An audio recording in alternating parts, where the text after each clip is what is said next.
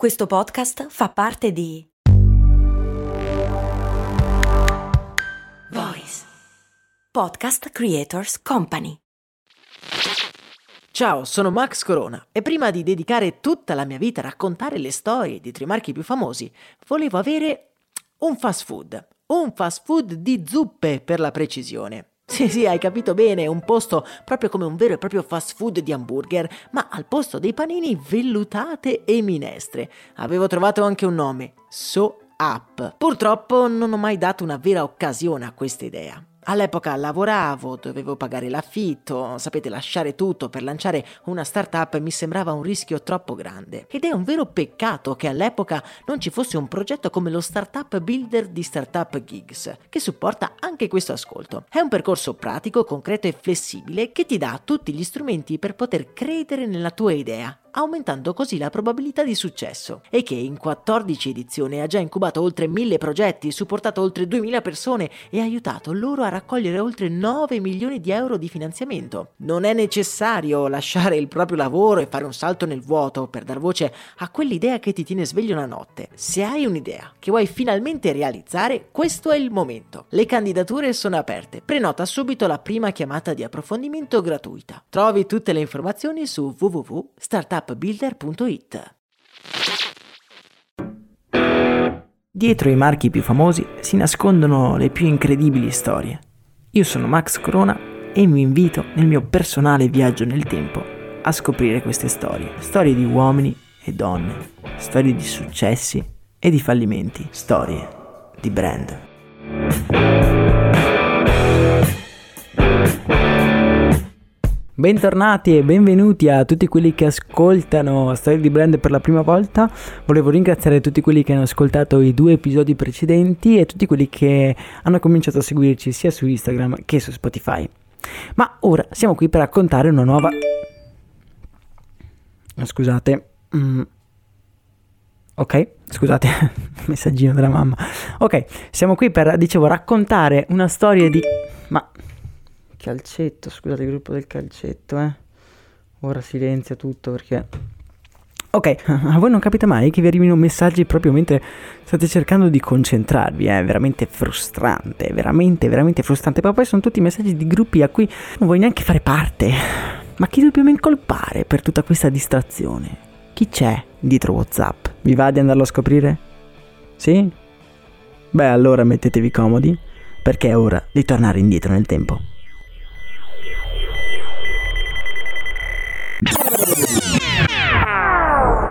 1992, da qualche parte, sopra l'Oceano Atlantico. La nostra macchina del tempo oggi ci ha trasportato in un luogo inusuale.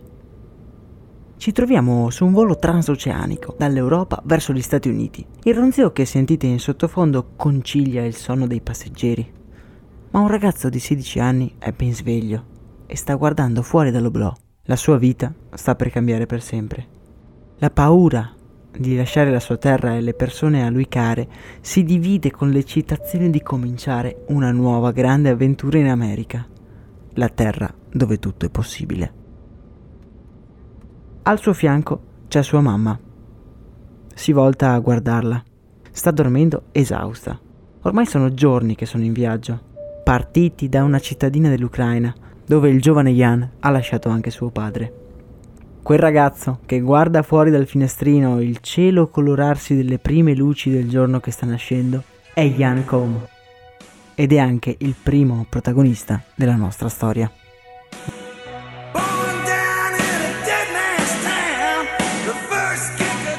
Jan e la madre atterrano in America nel settembre del 1992. Sono alla ricerca di una nuova vita, possibilmente migliori rispetto a quella che lasciano in Ucraina, un paese che ancora subisce gli strascichi del regime sovietico. I due arrivano in California, a Mountain View, dove il governo ha pronti per loro degli incentivi come buoni pasto, colloqui di lavoro, appartamenti agevolati e possibilità di iscriversi all'università statale. Il padre di Jan rimane in Ucraina con la promessa che li avrebbe raggiunti quando si fossero stabilizzati. Purtroppo quel momento non arriverà mai e Jan e la madre non lo vedranno mai più. morirà in Ucraina nel 1997.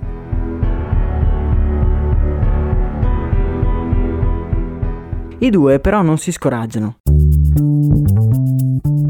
Jan ottiene subito un lavoro come bidello in un liceo della zona e questi sono anche gli anni in cui comincia ad appassionarsi ai computer e alla programmazione e in pochi mesi diventa un hacker a tutti gli effetti. Fonda anche un gruppo di lavoro di hacker, tra cui fanno parte anche due fondatori di Napster, un servizio di condivisione peer-to-peer che se non ricordo male è stato anche protagonista di un altro dei nostri viaggi. Sfruttando la sua recente passione e la possibilità offertagli dal governo della California, si iscrive nel 1999 alla San Jose State University.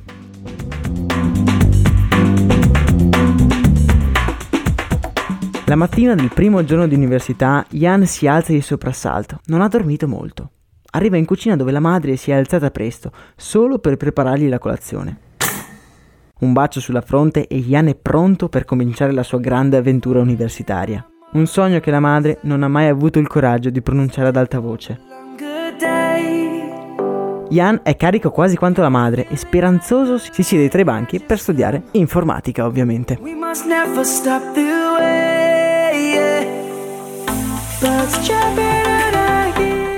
Ai più attenti tra voi non sarà sfuggito che ho detto quasi quanto la madre. Infatti Ian si accorge ben presto che non ama molto studiare e che il sogno di andare all'università non è il suo sogno, ma è quello della madre. Comincia a non studiare e a non presentarsi agli esami. Le sue giornate sono occupate al 100% dalla programmazione. Ian passa tutto il suo tempo nella sala computer dell'università. Una sera, uscendo proprio da quella sala, la sua attenzione viene colta da un annuncio attaccato sulla bacheca. È un annuncio di lavoro. La Yahoo sta cercando dei tester per i suoi nuovi prodotti, giovani che vogliono mettersi in gioco. Ian stacca l'annuncio e si dirige verso l'uscita. Beh, forse se mi trovo un lavoro potrò lasciare l'università senza far soffrire mia mamma. Due giorni dopo è seduto in attesa che il direttore del personale di Yahoo lo chiami per fare il colloquio. Ha il suo vestito migliore, ma si accorge subito di essere fuori luogo. È troppo elegante. Ian non è mai stato così agitato. Il colloquio però va bene e il nostro ragazzo si ferma a chiacchierare con alcuni dipendenti. In particolare uno di loro lo porta a fare un giro veloce per l'azienda e nel salutarlo gli stringe la mano e gli sorride come si fa un vecchio amico.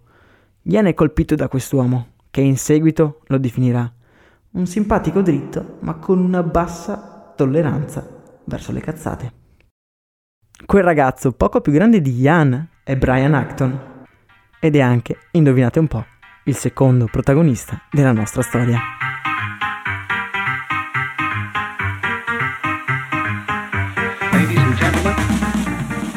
Brian è arrivato a Yahoo quando ancora non era una mega azienda multimiliardaria, infatti è stata la 44esima persona assunta dal gigante della Silicon Valley. Brian si laurea a Stanford e si trova a Yahoo dopo aver buttato quasi un milione di dollari in investimenti affrettati in start-up poco promettenti. Brian e Ian diventano subito amici e cominciano a frequentarsi anche dopo il lavoro. Entrambi condividono la passione per l'Ultimate Frisbee, una sorta di sport di squadra in cui i giocatori corrono passandosi il frisbee. Ian è contento, lascia l'università, prende in affitto una casa per conto suo e ogni settimana porta la madre fuori a cena. La sua tranquillità però è destinata a non durare molto. La madre, in quegli anni, si ammala di cancro e la porterà a combattere una battaglia che la vedrà sconfitta nel 2000. Il mondo di Ian si capovolge un'altra volta. Ian è distrutto e senza nessuno. O meglio, l'unica persona che gli è rimasta vicina è Brian e i due lavorano fianco a fianco e nel 2008 decidono di licenziarsi assieme.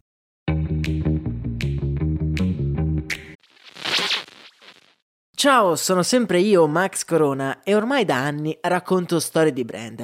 Devo dire che costruire un'azienda partendo solo da un'idea è proprio un'impresa, soprattutto se si ha una vita già avviata con un lavoro e con mille altre responsabilità. È difficile trovare il coraggio e l'energia per credere in quell'idea che però bussa sempre più spesso nella nostra mente e magari ci tiene svegli di notte. Per questo motivo, prima di cominciare il nostro viaggio nel tempo, vi voglio presentare lo Startup Builder un progetto di startup Gigs che supporta anche questo ascolto, il cui scopo è proprio questo, evitare di avere rimorsi in futuro. È un incubatore online che in 12 settimane ti aiuta a capire se la tua idea può o meno avere un riscontro sul mercato e costruire tutti i documenti necessari per lanciare un'azienda e trovare finanziamenti da investitori. Insomma, riduce al minimo i costi e i rischi necessari. In 14 edizioni ha supportato oltre 2000 persone e li ha aiutati a raccogliere oltre 9 milioni di euro di finanziamento. Scopri lo Startup Builder e prenota la prima chiamata gratuita per scoprire il potenziale della tua idea. Scopri tutto su www.startupbuilder.it.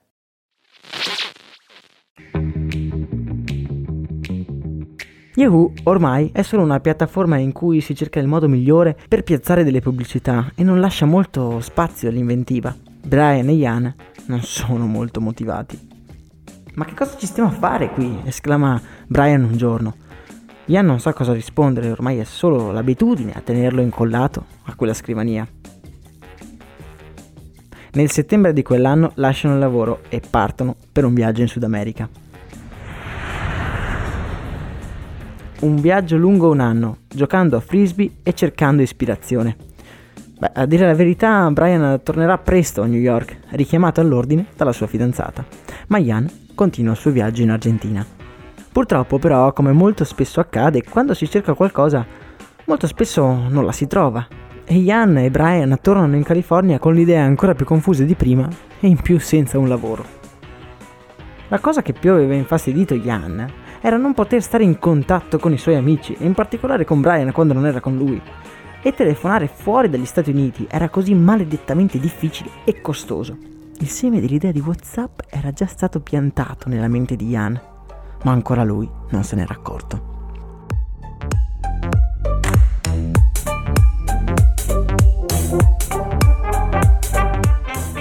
Forse è meglio se ci mettiamo a fare qualche colloquio, che dici? Propone Ian all'amico Brian. Quest'ultimo annuisce contro voglia e in poche settimane ottiene due colloqui in due aziende sulla cresta dell'onda. Stiamo parlando di Twitter e di Facebook. Purtroppo i due colloqui non vanno bene. Da Twitter non viene neanche ricevuto e gli viene detto che la posizione non è più disponibile, mentre da Facebook la sua candidatura non è ritenuta adeguata per la posizione. Troppa poca esperienza e curriculum non all'altezza.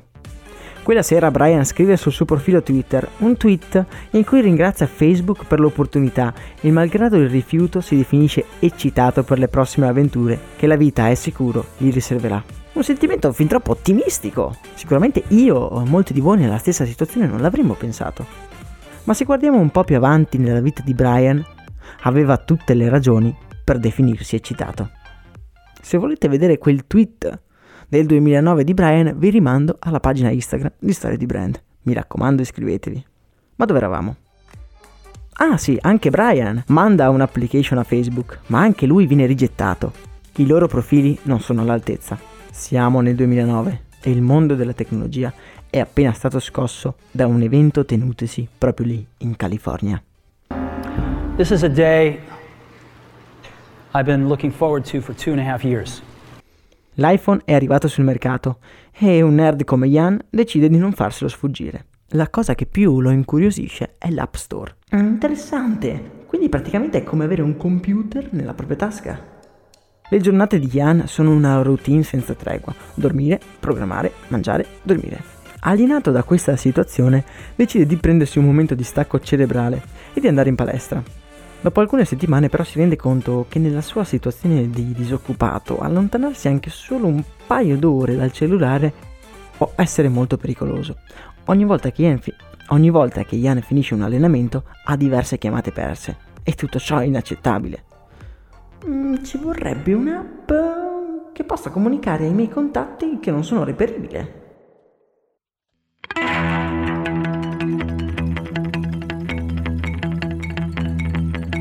Una sera, dopo la palestra, corre a casa e chiama Brian.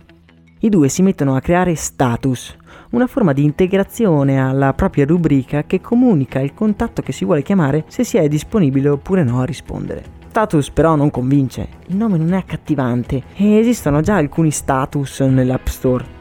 Ian allora viene fuori con un'idea.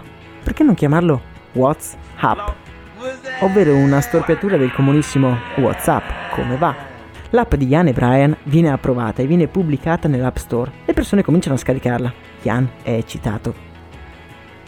Tuttavia i giorni passano, i mesi scorrono e malgrado la gente scarichi WhatsApp, nessuno la utilizza. Ian si demoralizza in modo definitivo quando, da un'indagine tra i suoi amici più stretti, scopre che nessuno utilizza la sua creazione e se non lo fanno le persone che gli vogliono bene, chi mai lo farà? La sua applicazione non serve a nessuno. Non c'è un reale bisogno. Ok, se aprite un qualsiasi libro di marketing, vi accorgerete che trovare un bisogno è la prima cosa da fare quando si vuole creare qualcosa. E WhatsApp non soddisfa nessun bisogno e quindi non ha nessuna ragione di esistere. Ma non siamo qui ad incentrare un'intera puntata del nostro show su un'app che non soddisfa nessun bisogno, giusto? Allora che cosa è successo a far cambiare le cose? Dobbiamo andare con ordine. Siamo nel giugno del 2009 e Ian e Brian si guardano sconsolati di fronte ai dati di utilizzo della loro semplice applicazione. Così non andiamo avanti. Troviamoci un lavoro vero e facciamola finita. Dice Ian. Ma Brian non è d'accordo, sentiva che l'idea dell'amico poteva essere vincente e decidono quindi di tenere duro e andare avanti ancora per qualche mese. E per fortuna, perché le loro vite erano ad un passo dal subire dei cambiamenti sconvolgenti. Per mostrare il suo supporto, Ian decide di investire in WhatsApp 250.000 dollari. Ma dove li aveva tirati fuori i 250.000 dollari? Beh, molto semplicemente aveva chiamato uno ad uno tutti i suoi ex colleghi di Yahoo per chiedergli un prestito e tutti avevano più o meno contribuito. Una mossa abbastanza azzardata da parte di Brian, ma in fondo l'unico modo per fare le cose è farle sul serio, giusto? Proprio in giugno Apple rilascia un'importante novità per i suoi iPhone, la possibilità di avere notifiche, ovvero avvisi sul proprio smartphone di aggiornamenti mail, sms e ovviamente cambiamenti di status su WhatsApp. Inspiegabilmente le persone che non sapevano neanche perché avevano installato WhatsApp cominciano a ricevere notifiche quando i propri contatti cambiano il loro stato. Ed è un attimo dal passare al sono irreperibile perché in un meeting a ah, sto uscendo dal bagno. WhatsApp è diventato un gioco. Le home degli utenti sono invase da notifiche divertenti. E anche Brian e Ian cominciano a ricevere degli avvisi tra i più disparati e si rendono conto di quello che le persone avevano realmente bisogno. La stessa cosa di cui aveva bisogno Ian in Argentina, quando non poteva rimanere in contatto con i suoi amici. Le persone vogliono semplicemente comunicare.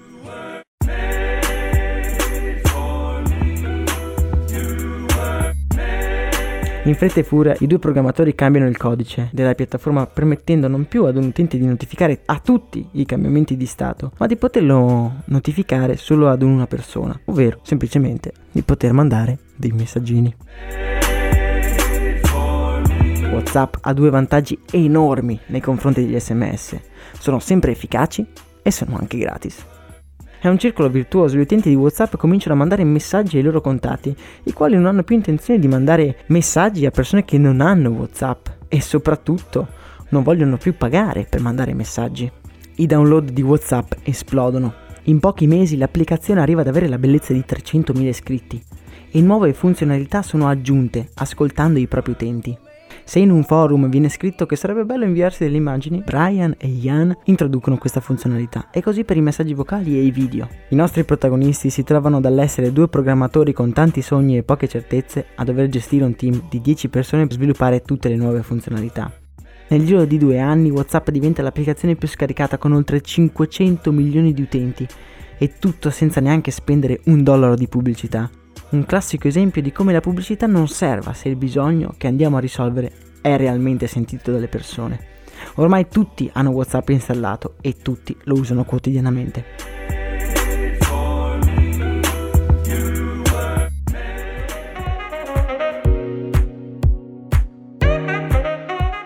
La vita di Ian e Brian è finalmente indirizzata su binari della tranquillità.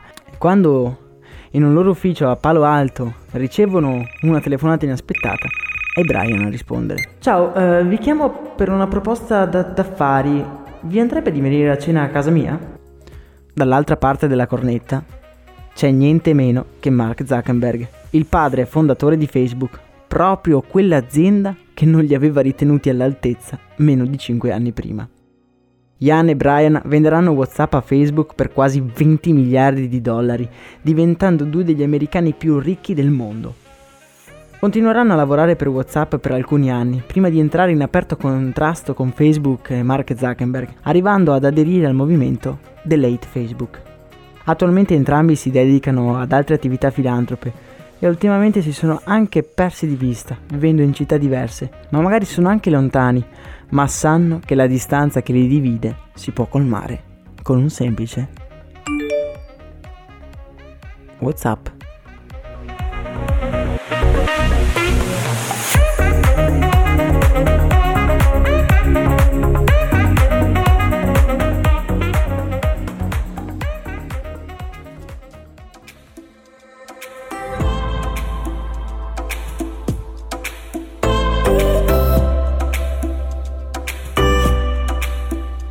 Eccoci tornati nel presente, un presente dominato da WhatsApp. E, e vi vorrei fare un piccolo, una piccola richiesta, un piccolo gioco. Provate a pensare, uno, alla prima volta che avete installato WhatsApp sul vostro telefono, e due, a tutti i messaggi importanti che avete mandato tramite questa applicazione e di come vi abbia aiutato a tenere vicine le persone lontane. Avrà forse tanti difetti e ci distrarrà in maniera continua, però è anche vero che ci ha reso un po' tutti più vicini e ha reso la comunicazione tra le persone sicuramente più facile. Quindi un grande applauso a Ian e a Brian e noi ci risentiamo con un'altra storia di brand.